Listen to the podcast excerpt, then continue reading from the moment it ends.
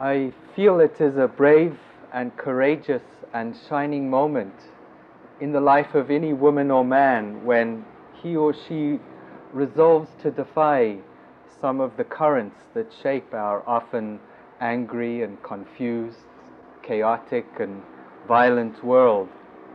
And there is great wisdom in this defiance because it is the expression of these currents in our life that create so much suffering and so much heartbreak for so many of us. The movement of these currents often leave us feeling at war with ourselves. We treat ourselves carelessly and harshly, perhaps. We don't accept deeply who we are. There's a feeling of poverty, of inner kindness, inner sensitivity, feeling of inner harmony and forgiveness are so often just not there. We perhaps feel fundamentally disconnected from the deeper truths of who we are. We live with very little inner reference and so often feel that our lives are defined by our circumstances and by those around us. And these currents, these energies of denial and avoidance and confusion, also affect how we relate to others, how we relate to the world around us. So many people feel disconnected and isolated, misunderstood. There's no sense often of communion with other human beings and with nature. Our world feels perhaps at times deeply threatening and malevolent challenging and unkind. And all in all, for so many people in our world, life feels unworkable, out of balance, and often so painful. And yet, blessedly and thankfully, there are some human beings who choose not to accept this state of affairs. Rather than all the chaos and all the confusion, some of us choose to heed our personal calls to destiny. We defy the norms around us and we set forth on the great spiritual journey. Something deep within us whispers that it is the birthright of each and every one of us to know the deepest kind of love and connection in our lives, both within ourselves and in the world around us. And in our courageous decision, we echo a spiritual odyssey that did begin two and a half thousand years ago when Siddhartha Gautama, the man who was to become the Buddha, when he left the comfort and seclusion of the royal palace walls and entered the harsh reality of life from which he had been protected for the first 29 years of his existence. And over the six years of his search, after he left the comfort of the kingdom, his search for understanding, in his search for freedom from suffering, he had to let go, surrender to, and die to many of the currents and circumstances that had shaped and defined the life from which he'd come. And over those years of deep spiritual search in the forests of northern India, he was haunted by the images of old age, sickness, and death. These images which had jolted him out of the complacency and comfort of his royal years and which had propelled him on his own spiritual journey. And he resolved to know a freedom that endured beyond the suffering that he found both within himself and all around him. In his search, he practiced severe self mortification and deprivation. He endured great hardship. He was subjected to huge temptation and the forces of doubt. He pushed himself to great limits. Wide eyed and heart open, he pursued every avenue in his quest for freedom and for understanding until at last, six years after he began, under the Bodhi tree in Bodh Gaya, in meditation, he opened to the deepest understanding possible for any human being. He was enlightened, he was a Buddha, and that part of his journey was over. And I feel that for each of us, as it was for the Buddha two and a half thousand years ago, the spiritual journey is no easy endeavor. It's really tough and it's hard and it's really challenging too. And if our movement towards truth is true and authentic, we must open to the full and complete range of what it truly means to be born human on this exquisite planet. We must come to places of immense loveliness within ourselves.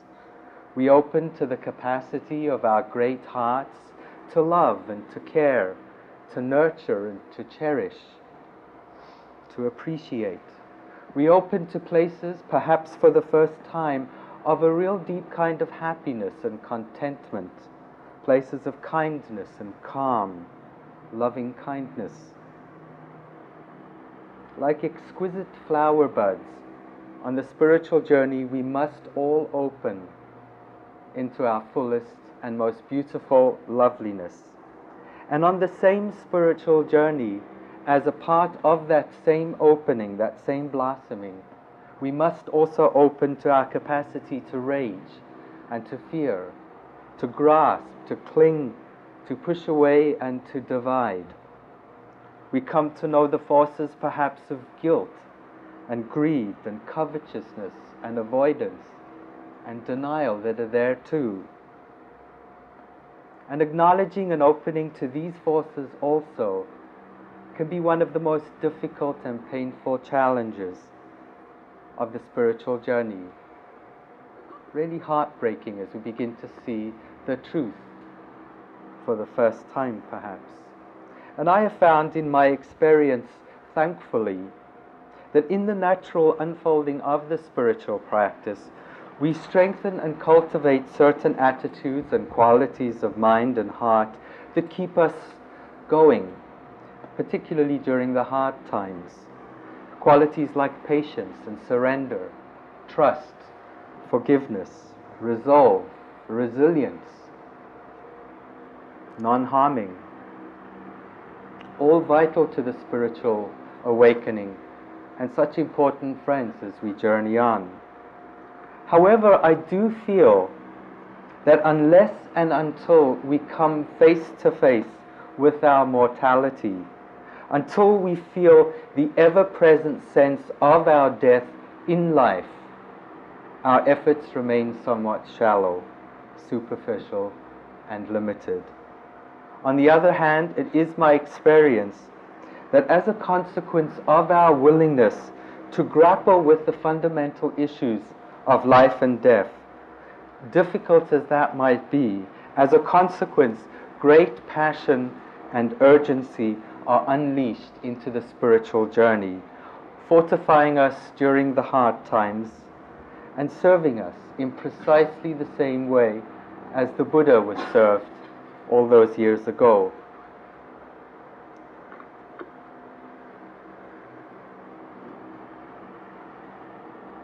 when I was asked to give this talk about, I don't know, it was a long time ago, I chose this evening for a specific reason. This is quite a poignant anniversary for me. It's now five years since I was diagnosed HIV positive, and I felt like I'd like to be here at, at this time.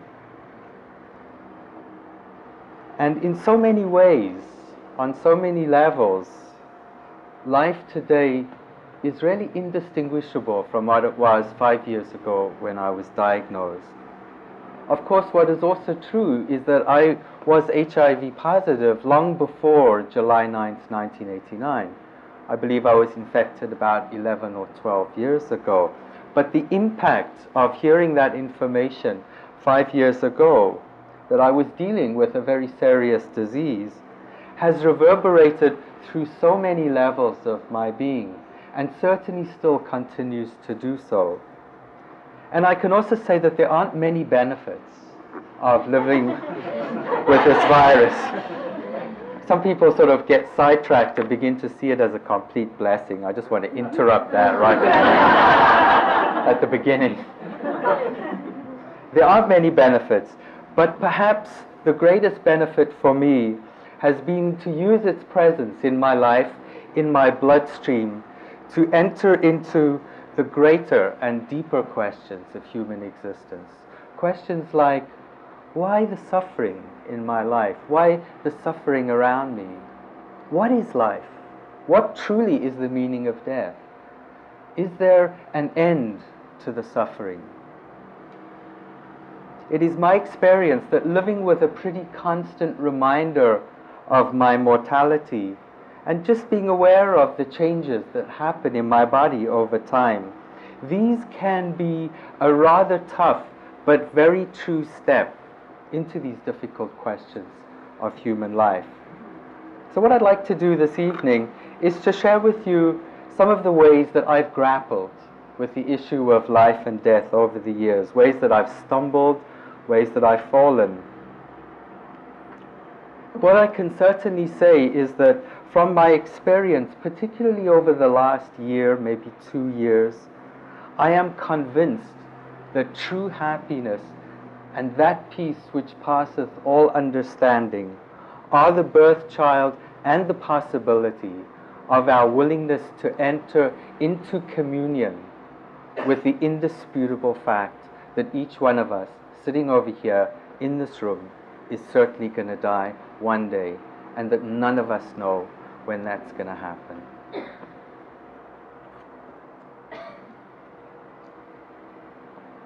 I've titled this talk Urgency, Contentment, and the Edges of Love. so I don't for a moment believe that all of us need to be taken by the scruff of the neck by some wayward virus or disease in order that we might face our death candidly and honestly and know a pervading sense of urgency and resolve in our lives. However, what is also clear is that we certainly live in a society that strenuously avoids and denies death in every way possible. Thus, coming closer to the reality of death is no easy endeavor in our world.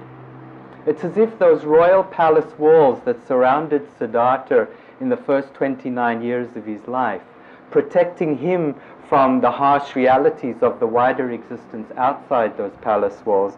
It is as if those walls have become the walls of our hospitals, the walls of our mental asylums, the walls of our old age homes, our nursing homes. Places where we often send people that we ourselves might be protected from the suffering that they're going through, be it the suffering of sickness, of old age or the suffering of death. Most people either deny death or see it as an annihilation, a harsh finality. And really, it is staggering to reflect, to realize that what this means is that the vast majority of human beings either deny or live their lives terrified of something that is absolutely certain to happen. And if we define ourselves by our accumulations, by our credit cards, by our personalities, by our accomplishments, by our appearances, then death is indeed a wrenching and harsh finality. However, if on the other hand we can hold ourselves with wisdom and with care and explore the deeper truths of who we are, we may come to sense that death is more a transition, kind of like stepping from one garden into the next. No finality, no annihilation, just the next step in the miracle of unfolding life. And yet, this is really a challenging perspective and understanding in a society so deeply at odds with the truth of itself. We live in a world where youth and sex and power and beauty are worshipped and deified. At the same time, we mostly shun and marginalize our elderly and our infirm, rather than celebrate and value and seek out the wisdom of the aged. We largely discard these people when their useful lives are over, to die lonely and so often unloved. It's no wonder, for example, that there have been many people with AIDS who have died of starvation rather than from the ravages of the disease itself, just neglected and ignored, marginalized. I have friends with AIDS who say that often the pain of being considered a moral outcast is far worse than the pain of the disease itself. People with all terminal illnesses often are cast aside by the mainstream, stigmatized by other human beings largely because they're unable to face the certainty of their own death mirrored in the circumstance they see before them. We have polite and correct language to cloak the harsh reality of death. This is the great Indian poet uh, Tagore. He says, The father came back from the funeral rites. His boy of seven stood at the window with eyes wide open and a golden amulet hanging from his neck, full of thoughts too difficult for his age. His father took him in his arms, and the boy asked, Where is my mother? In heaven, answered his father, pointing to the sky. The boy raised his eyes to the sky and long gazed in silence. His bewildered mind sent abroad into the night the question, Where is heaven? And no answer came, and the stars seemed like the burning tears of that ignorant darkness.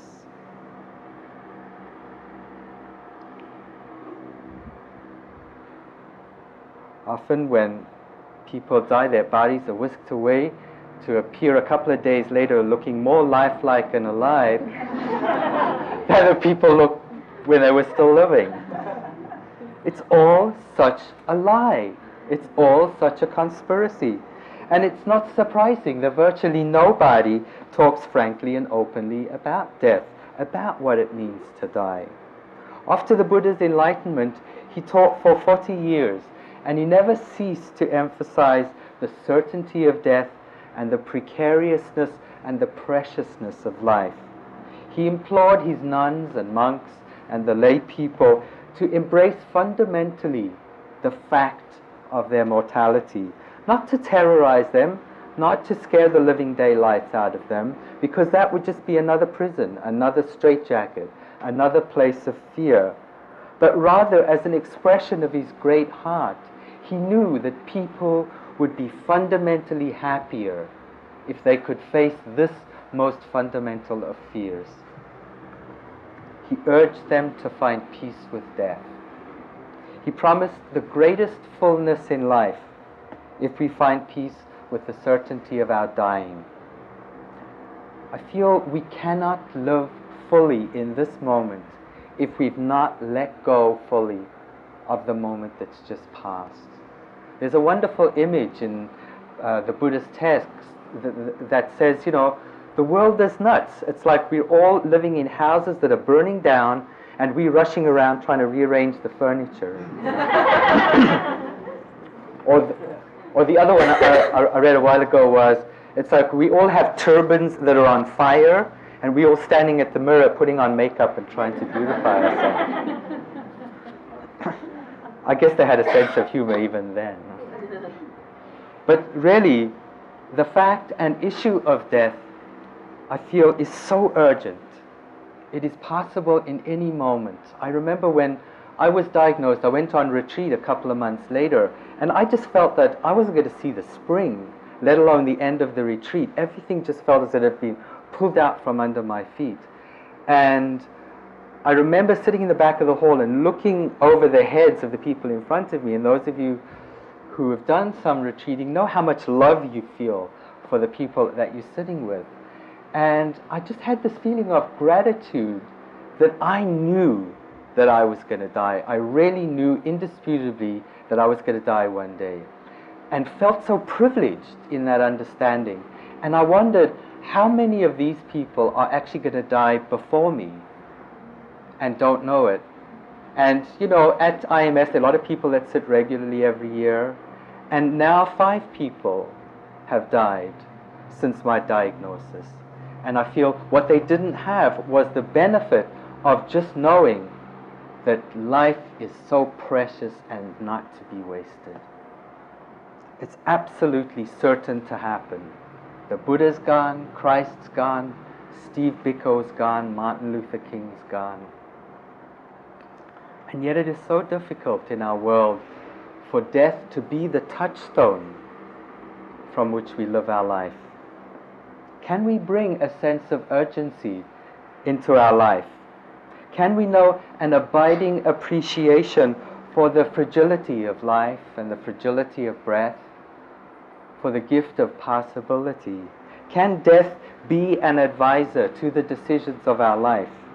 This is an often quoted piece by Carlos Castanedas from Journey to Ixtlan. He says, Death is our eternal companion. He says it is always to your left at an arm's length and it's always watching you. It always will until the day it taps you. The thing to do when you're impatient is to turn to your left and ask your death for its advice. An immense amount of pettiness is dropped if your death makes a gesture to you, or if you can catch a glimpse of it or if you can just catch the feeling that your companion is there.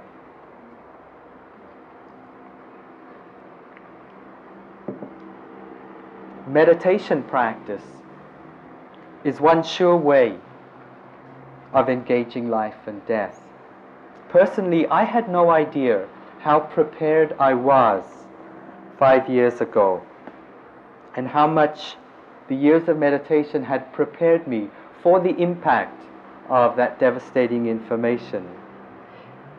I now understand more deeply than ever that in a real way, in our awareness of the birth and death of sounds and sights, the arising and passing away of emotions and feelings in the body, sounds, thoughts, smells, all of these bring us face to face with the transitoriness of human life and of nature. In meditation, we observe the beginning, the middle, the end, the birth, the life, and the death of all phenomena. And slowly, perhaps even imperceptibly, we begin to move away from the dream of permanence to a sense of the insecurity and the instability of all life. There are times in the unfolding of the meditation practice, as many of you know, when this transitoriness, this insecurity is obvious indisputable, and really, in my experience, quite terrifying. We find that every aspect of experience is changing rapidly and ceaselessly. Even on the most microscopic level, there is nothing that is existing. Everything is just arising and passing away. And simultaneous with all of this arising and passing away is an awareness of the consciousness, like a parallel process happening with the arising and passing away. And consciousness is really simply the knowing quality, that quality or faculty of mind that knows what's going on. And in this case, it's knowing the arising and passing away. Just objects and the knowing of them. Two parallel processes. Nothing more. No Gavin, no Trudy, no Jason, nobody. Just empty phenomena, changing, arising, and passing away. And from this perspective of insight and understanding and selflessness, we understand that in essence, we are not our credit cards. We are not our bank accounts. We're not our personalities. We're not our bodies. We're not our careers. We are a part of the ebb and flow of all life. Nothing more than that. And in my experience, this important insight is terrifying and difficult to accept. Some people refer to it as the rolling up of the mat stage in meditation. you, you just want to stop. It's just horrible, you know. But at the same time, I certainly found that there was a feeling of deep exhilaration. That exhilaration which arises as we begin to approach and touch the deeper truths of life, in my case for the first time difficult, indisputable. But I can certainly say my own experience was the beginning of a contentment that was never there before. This is one way we prepare to die in, in meditation. in the early 1980s, I ordained as a monk at a, at a Burmese monastery, a forest monastery. And the practice that we did there was one that probably not many of you have done. It's called meditation on the 32 parts of the body. And we, we, the nuns and monks all lived in tents. So what we did day after day was focus on different parts of the body. So, for example, the first three days we would just focus on the hair of the head. Then we would focus on the teeth. So it'd be the hair and the teeth. And then we do the hair, the teeth, and the bones. And then the fluids of the body, you know. So it would be like blood and pus and urine and tears and semen and the fluid of the joints. And so they're all like classically 32 parts of the body. This was a meditation that the Buddha taught. And you know, day after day, month after month, we were all doing this. And what began to happen at some point was the feeling of solidity. Do you know that feeling that we all have, like, this is me, you know? began to sort of crumble and it became a little scary. It was like the ground started getting a little bit shaky, and, and the experience of the body was one that was more flow than solidity. So there was fear. It was terrifying, but it was also really exhilarating. And after many months of this, we were taken one evening to a local university, and we were taken to the Department of Anatomy, and uh, we were spirited in there under the cloak of darkness and told to each sit beside a table. So we each sat behind the table. There were a lot of Burmese monks with us too, and some Westerners. And there were these huge envelopes on the tables next to us that were like at shoulder level. And then, you know, we were all sort of guided in a meditation, a loving kindness, and then we were told to unzip these things. And we unzipped, and there was this woman lying next to me on the table. And I looked at her, and she had like an earring, a little, a little gold stud earring, and her toenails were painted red. And she didn't look as if she died in a lot of pain. She was absolutely normal, so to speak, except she wasn't breathing, you know. And we were, we were all very concentrated, and, you know, we were in sort of somewhat, you know, we were like on retreat, really. And then um, and then the head nun came to me because she was the one who took us. She said, Now I want you to go to the other side of the table. And so I went to the other side of the table, and it was like this woman had been sliced in half. And it was unbelievable. It was like in that moment, there was like an irrevocable shift in my mind because I realized how much I had identified both with the surface of myself and the surface of everyone else. But when you look at it from the other perspective, it's completely different. It's just raw meat, you know?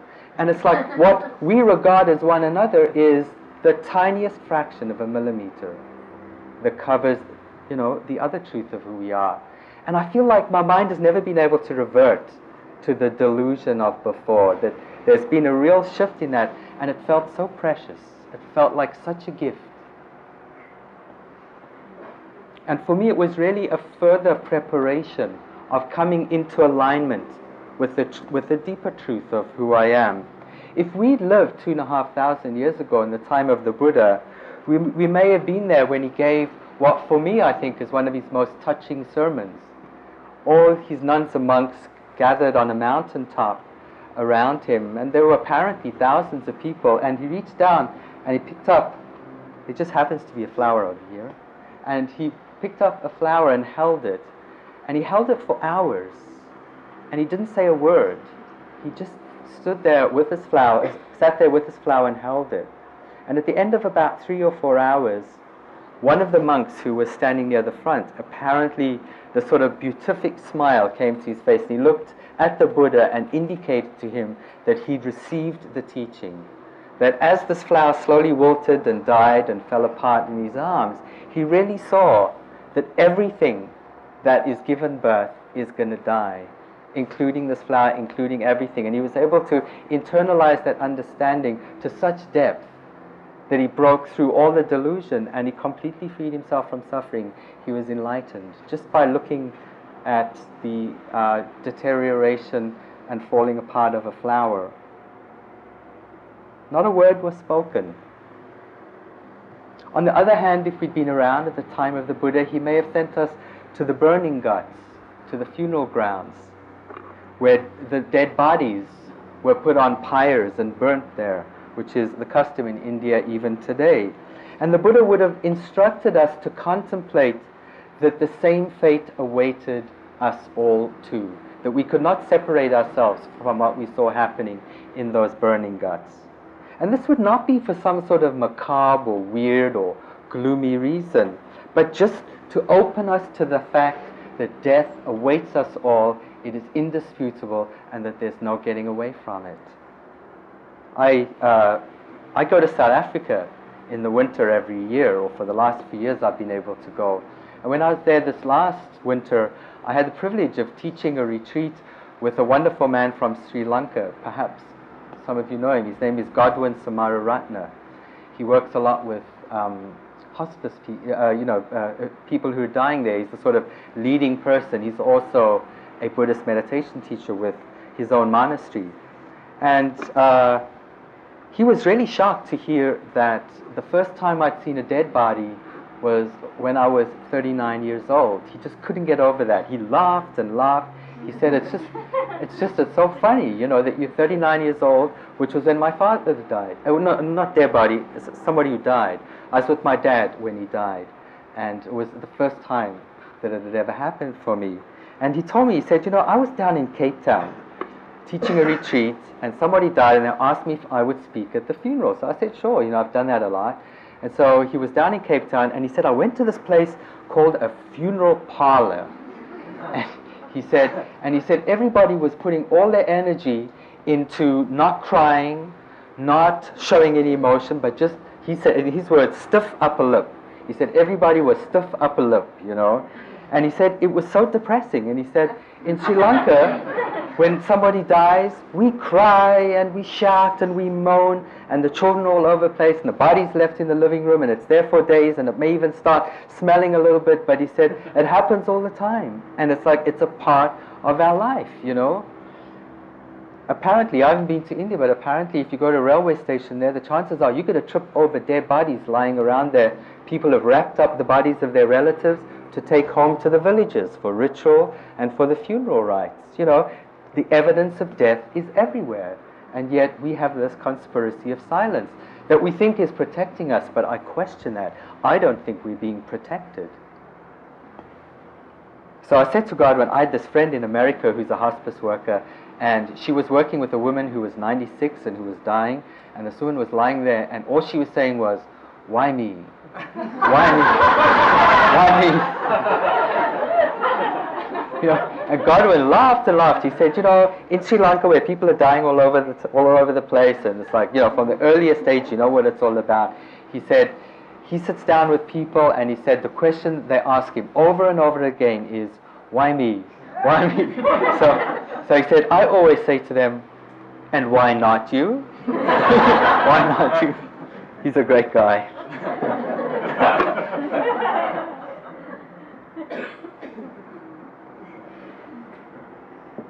For most of us, the fear of death fundamentally determines how fully we are able to open to life. Our need to be in control, our need for security, our need for stability, our need for insurance, our need to feel in charge, I feel are all expressions of our fear of death and a non acceptance of change. After my diagnosis in 1989, fear hit me like a brick wall. I mean, I have such vivid memories of sitting in meditation in an absolute pool of perspiration, even more than this evening here. and uh, it was like a volcano inside of me, and there was this ever present sense of loss that just permeated, felt like every cell in my body. At times, everything seemed to mirror what no longer seemed possible in my life. I was haunted by memories of, at that point, I guess about 40 of my friends had been directly affected with AIDS, and many of them had died, and I was haunted by the memories of them, and I was haunted by all the possibilities and the permutations of these diseases. It was like they all came to sit with me on my pillow, and I tortured myself with these thoughts. Dreams, hopes, possibilities, all of those just felt like they were lying in pieces, shattered around me. It was really a difficult time, and nothing felt stable. Nothing felt certain, nothing felt dependable or reliable. And this is really what I tried to open to as best I could on that retreat. All this fear of death, the terrors, the sadness, the grieving, the rage, and all the thoughts, the proliferation of thoughts arising out of these emotions. This is Simone Weil. She says, she speaks about thoughts and how we torture ourselves with thoughts. She says, when thought is obliged by an attack of physical pain, however slight, to recognize the presence of affliction, a state of mind is brought about as acute as that of a condemned man who is forced to look for hours at the guillotine that is going to cut off his head. Human beings can live for 20 or 50 years in this state. We pass quite close to them without realizing it. What man is capable of discerning such souls unless Christ Himself looks through his eyes? I soon realized that I was deeply at odds with the virus. The virus felt so threatening, malevolent, and vicious. It had killed my friends, now it was going to kill me. More fear of death. People suggested a visualization that was popular at that time where you visualize like all these T cells, which are the good guys in your body, they sort of protect you, and these T cells would sort of go after the bad guys, which are the virus, you know, kind of like a Pac-Man, you know, they gobble, gobble, gobble, gobble, and, you know, you do this thing.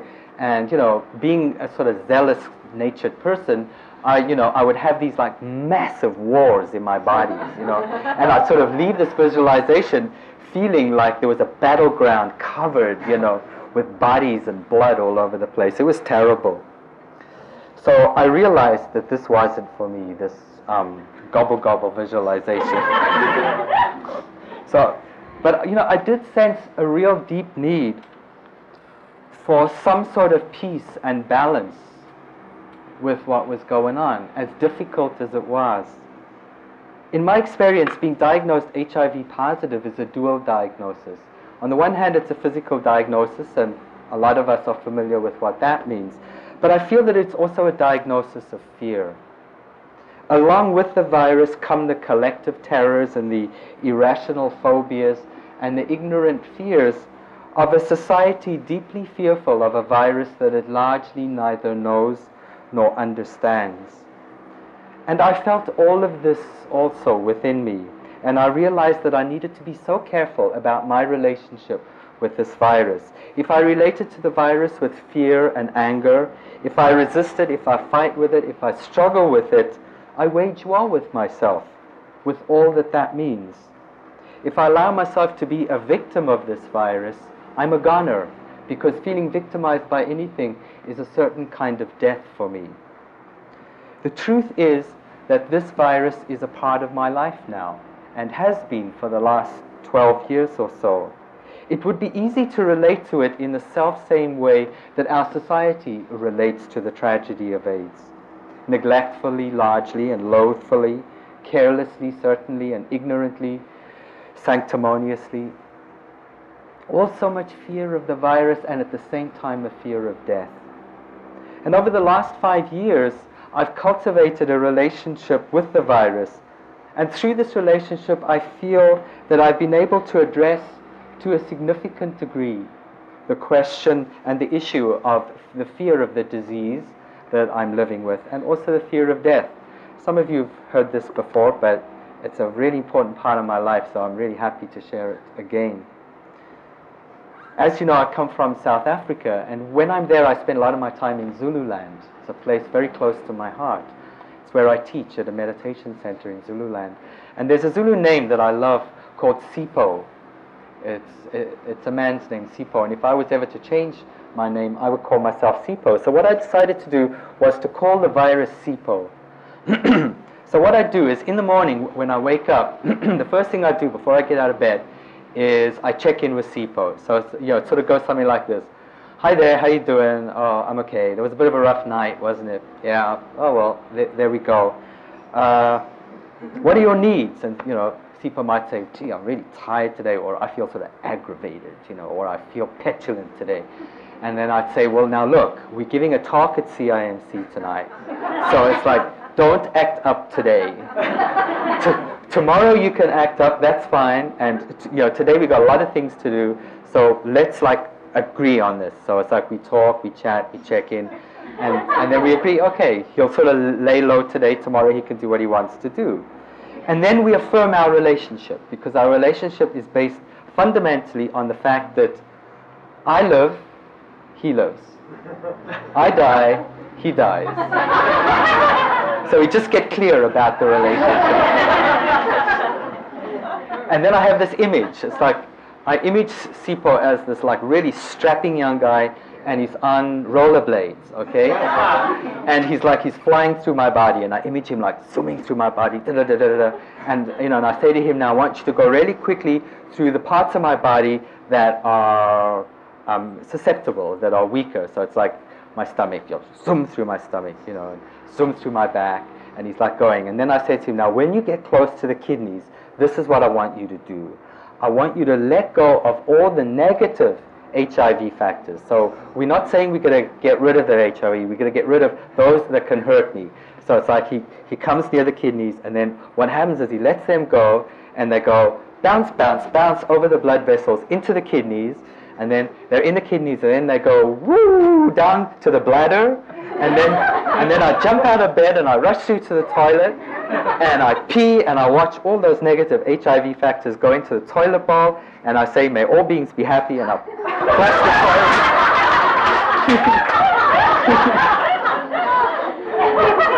and off they go, you know. So I told this story once in a in a HIV support group I was in, and these other guys were pretty straight. I was definitely on the fringe with them, but uh, you know, I thought I'd share with them this thing. And this one guy turned to me afterwards and he said, "I have never heard anything so ridiculous in all of my life." But I'm undeterred.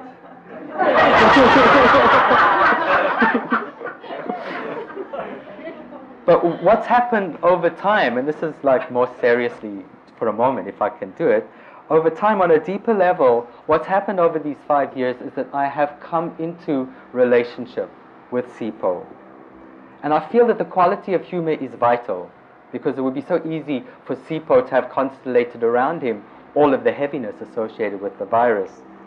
And the virus is not in control of my life anymore. It doesn't feel, I don't feel victimized at all we respect one another. And I can say that the fear of death is not ever present as it once was in my life. Sipho and I are doing a dance together for as long as we possibly can. And I feel that for all of us who deal with difficult issues, whether they're physical, whether they're psychological, of whatever nature, we need to grapple with whatever fear is factored into our relationship that with the difficult circumstances in our lives. So that our life is not governed by the gridlock of fear that, that surrounds them, so that we can deal with these issues free of that gridlock, and they become so much more malleable and workable when fear is not holding them in a straitjacket all the time. And sometimes humor is the best way to work with it on some levels. And really, this unfolding and challenging relationship with Sipho has taught me deep and difficult lessons. And today I really feel and sense that this relationship with Sipho is one of the most important determining factors for the fact that I'm still privileged and lucky enough to be alive now. Because I'm quite sure that if I had lived these last five years as deeply in conflict with my diagnosis as I was at the beginning, it would have been much, much more difficult, and I might not have even been here today. And so this has been a further way over the years that I've grappled with this fear of death. A few years ago, I felt really deeply stirred to, to prepare fully to die as much as possible on every level. All that was unresolved, unfinished, incomplete, relating to dying, felt increasingly painful and weighty. I decided to begin full preparations to die and to live from that preparedness. I sensed a ripening of a surrender to the realities of my life, and at the same time, I felt sort of undermined by all that impeded the letting go that I sensed was possible. So, like on a purely practical level, I found simple and modest accommodation near my healers, near IMS, my spiritual home, near my support group and friends. I established contact with hospice and AIDS organizations. I took care of all the legal matters, my wills, my power of attorneys, and entered into discussions with my family and friends about how I wished to die, living wills, uh, prolongation of life, my ashes, my estate. The spirit of readiness and preparedness to die immediately began to impact my relationships. With Adelaide, my mother, we share sort of ever present reminders of our mortality. She's 76 and her health is not good. And when I'm with her now, we easily share our thoughts and fears about dying and our hopes and our dreams. And we're so much closer for that process. And with friends too, this question of unfinished business often arises when I say goodbye to friends, particularly, for example, when I'm leaving here to go to Africa for three months. I say goodbye to my friends in a way that doesn't assume that I'm going to see them again. So sometimes what I do is I appreciate them as if I won't see them again and say all that has been unsaid up to that point. And then when I leave South Africa for nine months, I never know whether or not, of course, I'm going to be back there. And so when I say goodbye, I truly am able to say goodbye in a much deeper and fuller and complete way. So that hopefully, when it is that I do eventually die, and if I have anything to do with it, I'll be here till I'm 80. But whenever it's going to be, hopefully I'll be able to die without feeling that there's a lot of unfinished stuff around me. Over the last years, I've been able to more and more clearly discern what is authentic and honest in relationship to my friendships. These days, I'm so grateful.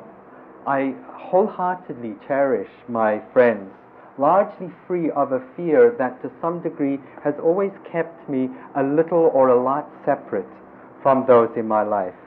Friendships are now among the greatest happinesses of my life, and this is really a new experience for me.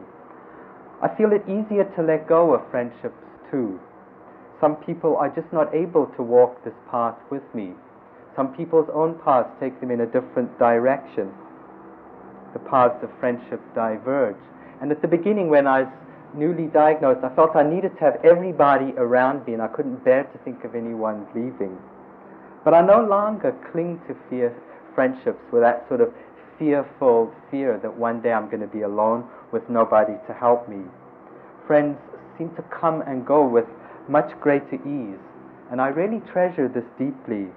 It feels so much less complicated and it feels like the whole realm of friendship is now being held in that rhythm of arisings and passings away that I'm beginning to see in other aspects of my life.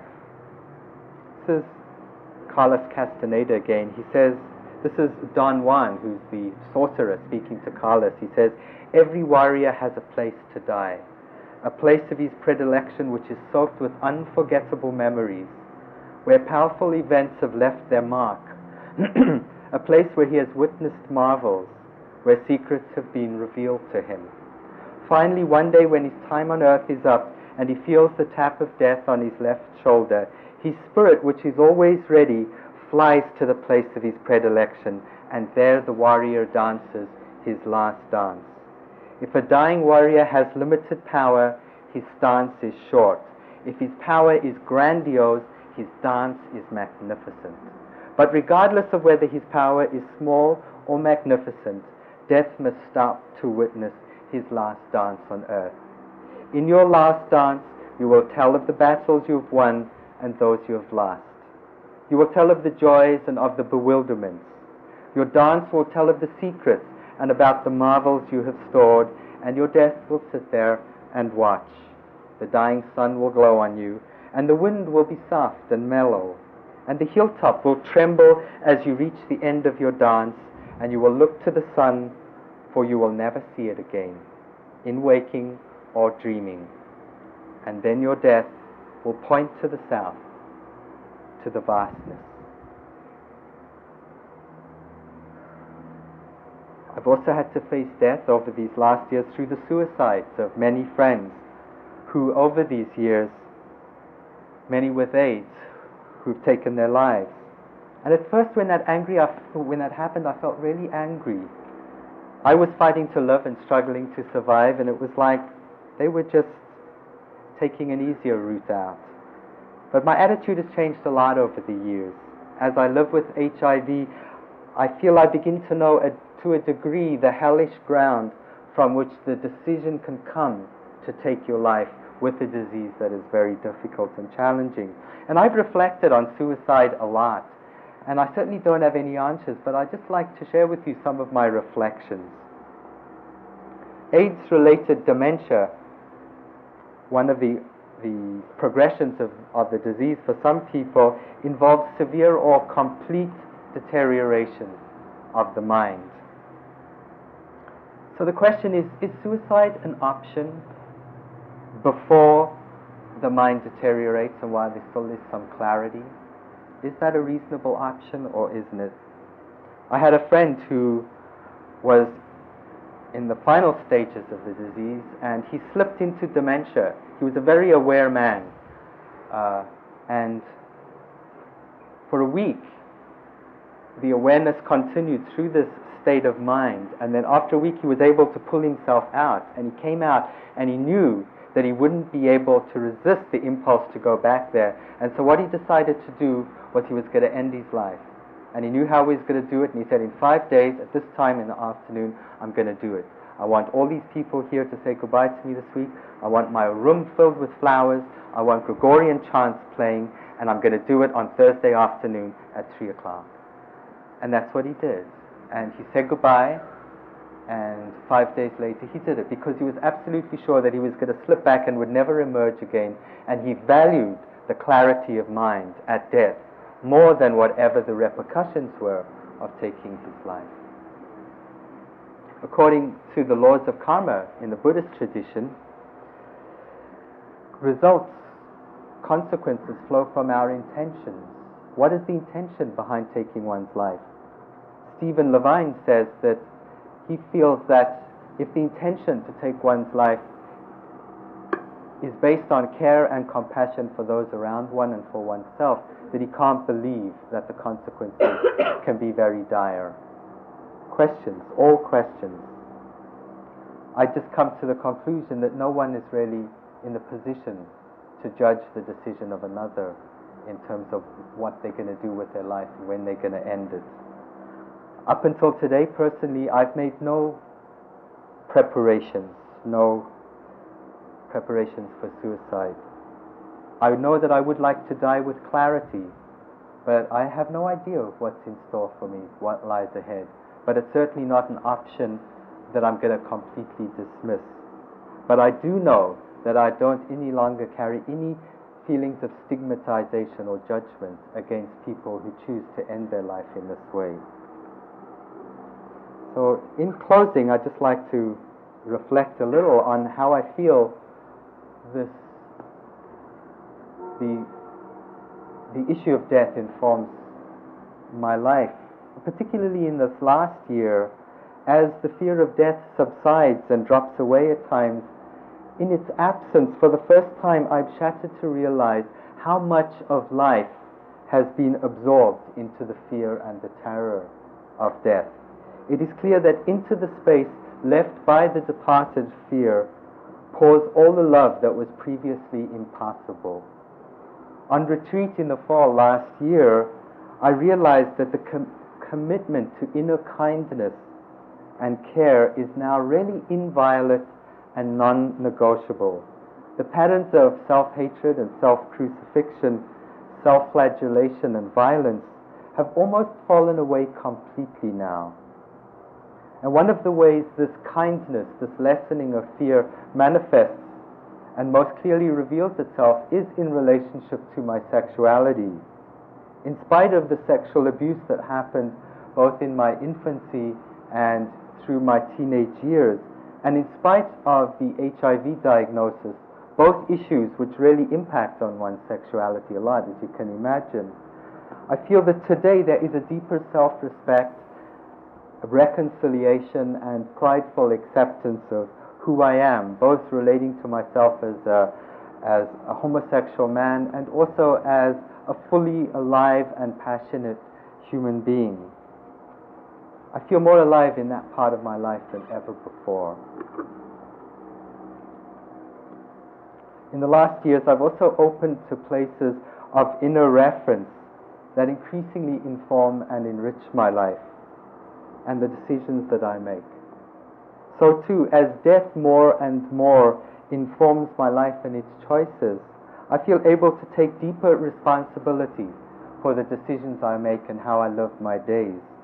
Gone is the fantasy that some gorgeous hero is going to gallop into my life and scoop me into his arms and rescue me from the suffering and the heartbreak.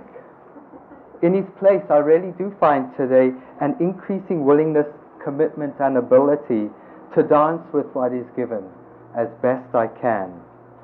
And this taking ever greater responsibility for fullness in life feels like the very best and most loving medication I can offer myself in the circumstances in which I live these days.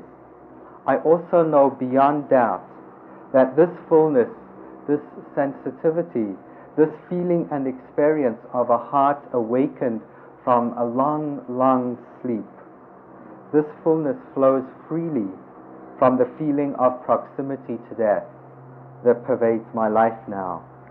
This is Trungpa, who says, When you awaken your heart, you find to your surprise that your heart is empty. You find as you look closely that you are looking into outer space. What are you? Where is your heart if you look?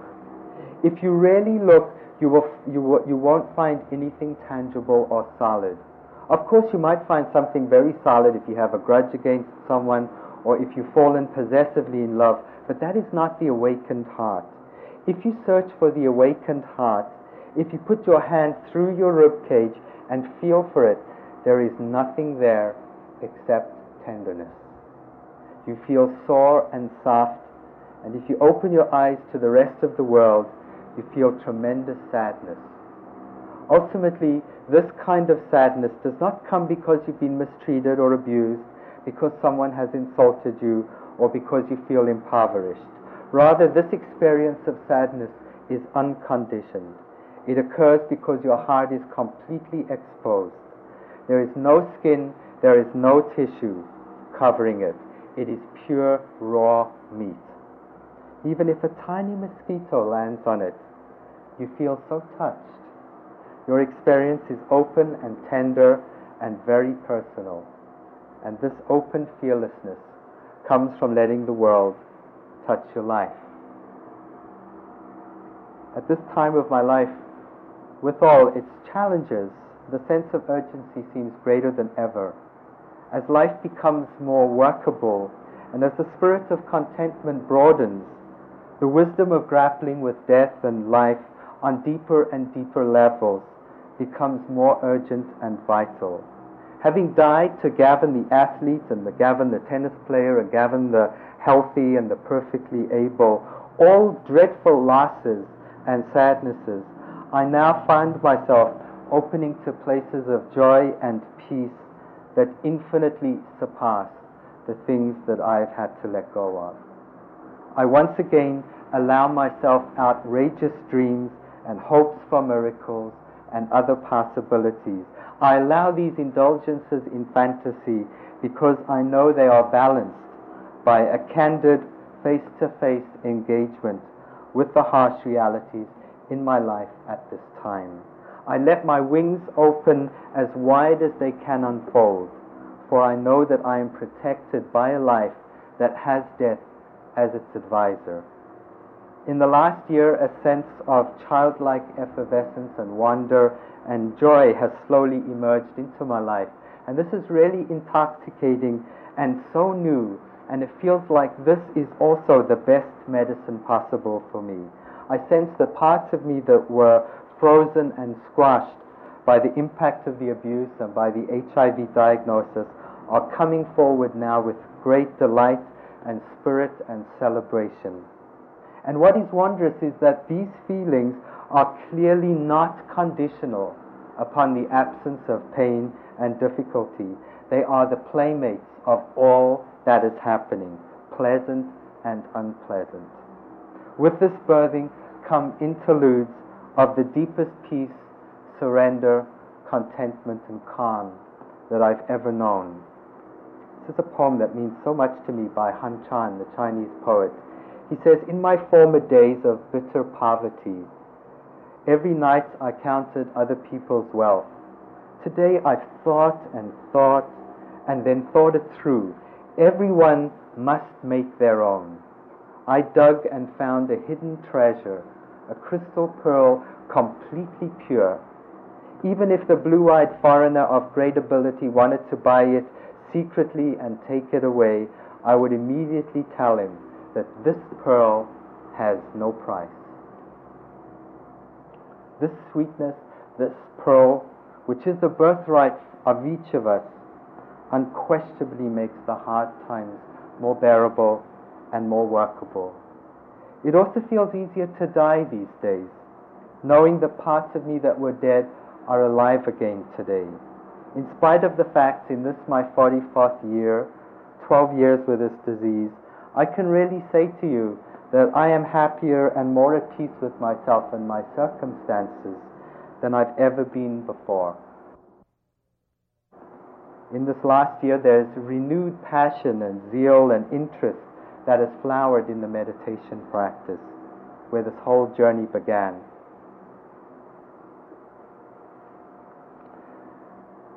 That bud that felt so tight when I began this journey long ago now really feels wide open and filled with color and showered with blessing for all that has been possible in my life. Thank you.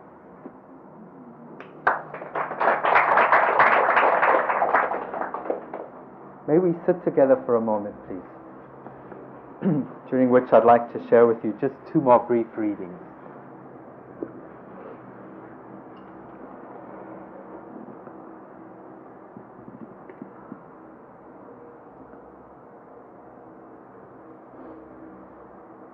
Rainer Maria Rilke, the German poet, died after a long and really painful illness. And in a letter to a friend, shortly before he died, he wrote of the importance of opening to suffering. He emphasized the possibilities which are awakened when we face the difficult mysteries of life. He says, It is true that these mysteries are dreadful, and people have always drawn away from them. But where can we find anything sweet and glorious that would never wear this mask of the dreadful? Whoever does not, some time or other, give his or her full and joyous consent to the dreadfulness of life can never take possession of the unutterable abundance and power of our existence, can only walk on its edge, and one day, when judgment is given, will have been neither alive or dead.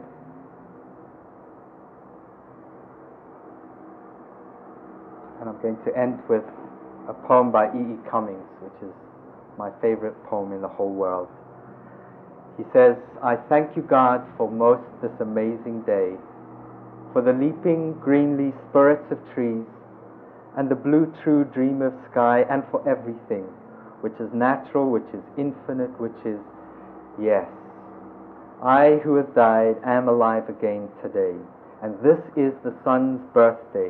This is the birthday of love and of life and wings and of the gay great happening illimitably earth.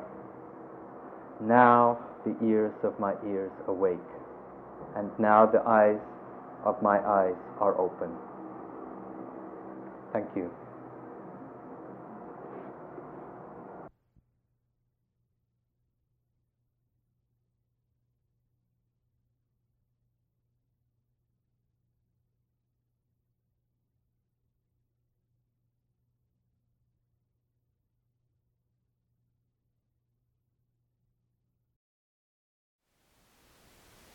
Thank you for listening.